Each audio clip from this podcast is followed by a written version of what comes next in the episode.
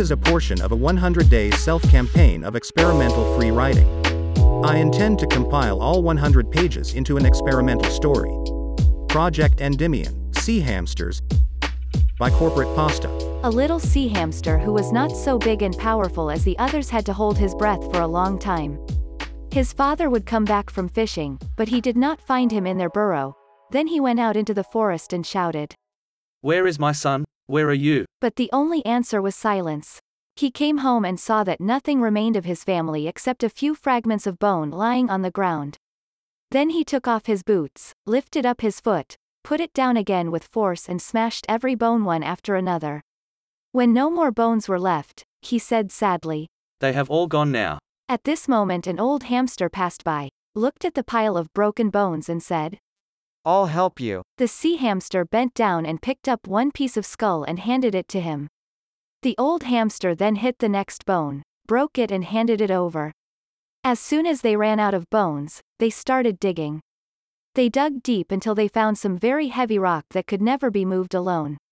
The elder hamster told them to dig deeper still, saying, You must do whatever I say. And when they were nearly exhausted, the old one took away their shovels and pushed them hard against the wall of the mountain where they had been working. Suddenly something happened, which we cannot understand because there are many things about our world that science does not know yet. One day someone will explain what really happens in the air around us when lightning strikes a tree or when the wind blows through leaves, or why a bird can fly thousands of miles across oceans, or how fish breathe without water. And perhaps even then they won't know everything, just like today, when we don't understand why rain falls or why birds sing, or why people die young, or why the stars shine or why a cat has such small ears. So perhaps someday scientists will discover the mystery of the black stone, too, though if they do, I am afraid they might think less highly of the animals than we do ourselves. In any case, none of these things ever stopped anyone from living happily among each other, because whether the black stone fell or not, we lived together peacefully in a world where life itself gave meaning, where every day brought new joy. We played games and sang songs, loved each other, ate well, slept deeply, dreamed dreams that filled us with hope, and knew that somewhere else, beyond the horizon, there was a family of sea hamster waiting for us to return. It didn't matter that they were smaller than ours, or that they had strange faces, or that they breathed differently, or that their voices sounded different. Our families were united in love. That is what matters most, isn't it? One evening, before sunset, the three brothers came back to the burrow. They stood looking silently at the pile of stones where once they had worked side by side. They seemed sad, but neither spoke nor cried aloud. Their mother sat beside the heap of rocks, weeping silently and calling her children's names. She wanted to believe that she would see them again, but she also feared that they might not make it. All night long, they lay awake talking quietly and crying. No one dared tell the younger ones about the black stone, because they wouldn't listen, and besides, it was better not to talk about anything unpleasant. When dawn came, the older boys climbed up into the trees and watched the sky above the forest. Soon clouds covered the sun, and a cold drizzle began to fall. It looks bad outside. Said one of the older brothers. We'd better start climbing straight away. The two younger brothers stayed inside their burrow, wondering anxiously if their fathers were coming home safely, and if so, where they had disappeared to. When the storm died down, the youngest brother crept out onto the branch where he had perched earlier and peered over the edge of the cliff. Below, a river flowed between steep banks and narrow rapids. A waterfall soared high into the air and fell into the stream below. On its way downstream, the waterfall split into many streams and formed a wide pool. Two islands grew near the middle of the pool. Both were tall and flat, and on top of each island rose a great oak. Beyond the pools and the island, the whole landscape opened up to show a vast plain full of grassy meadows and forests. The sea hamsters like this place very much. They live here year-round. They come to drink from the clear water and bathe in the spray from the falls. If it rains heavily, they sit under their shelters, drinking sweet milk and singing lullabies to the babies. Some days later, they go hunting for frogs and fish. Others find food by eating seeds and roots while floating in the shallows, watching carefully for passing birds or mice. There are lots of flowers and fruit bushes nearby, so they get enough sugar to eat. Sometimes they bring some back to share with others, and sometimes they eat it themselves. Now and again they catch tiny crabs that scuttle along the bank. They eat these raw, crunching their legs and tails to crack open the shells. Wow, juicy river crab meat. And so on, and so forth. A few days later, the younger brothers went down to the beach and looked up at the mountains. Clouds hid the peaks, making them look dark and mysterious. From their heights, the trees and plants looked like delicate lace patterns, and the air smelled of pine needles and damp soil.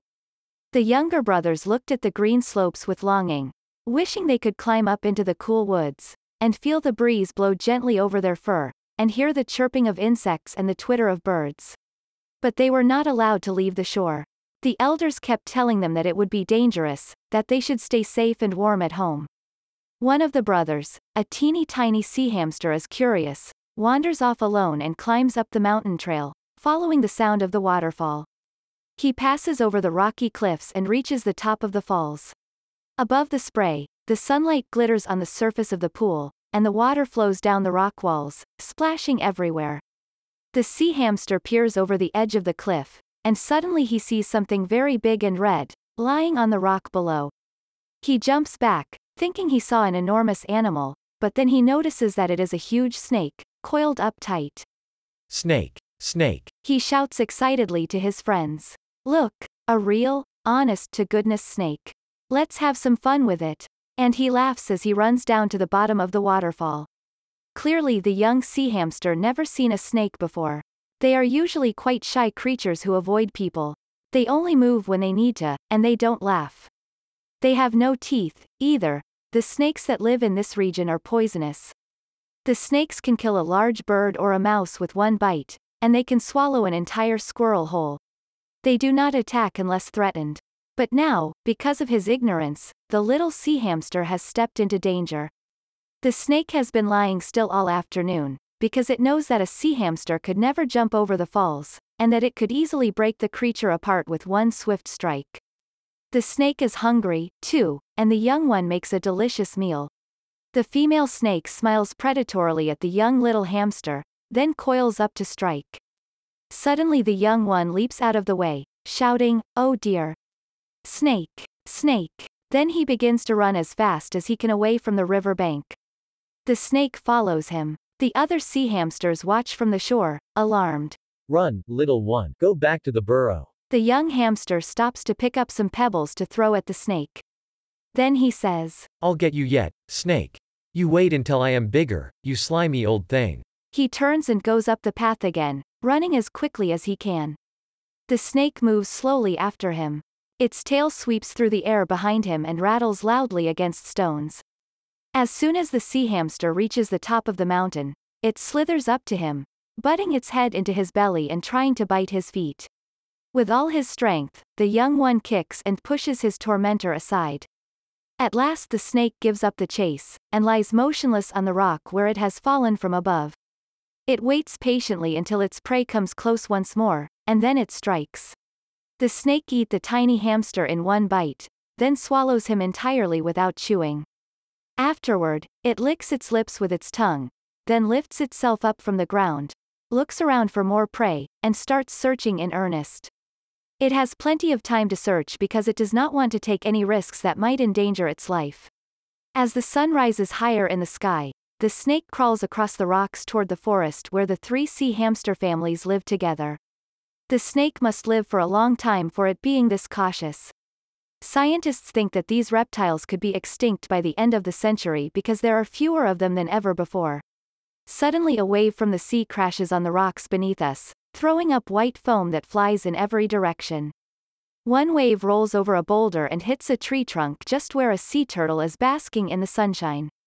In a flash, the tree splits in half and falls to the ground like a dead twig. One branch snaps like a whip, sending a shower of leaves raining into the water. The tree falls into the water with a splash, knocking a fish into a bush, startling a bird that flies into a clump of reeds, and shaking a bird's nest so hard that a baby bird falls. A natural disaster hit the island that Sea Hamster dwelled on. One day, a storm will come roaring through and smash everything in sight, just like that tree, breaking branches and uprooting trees.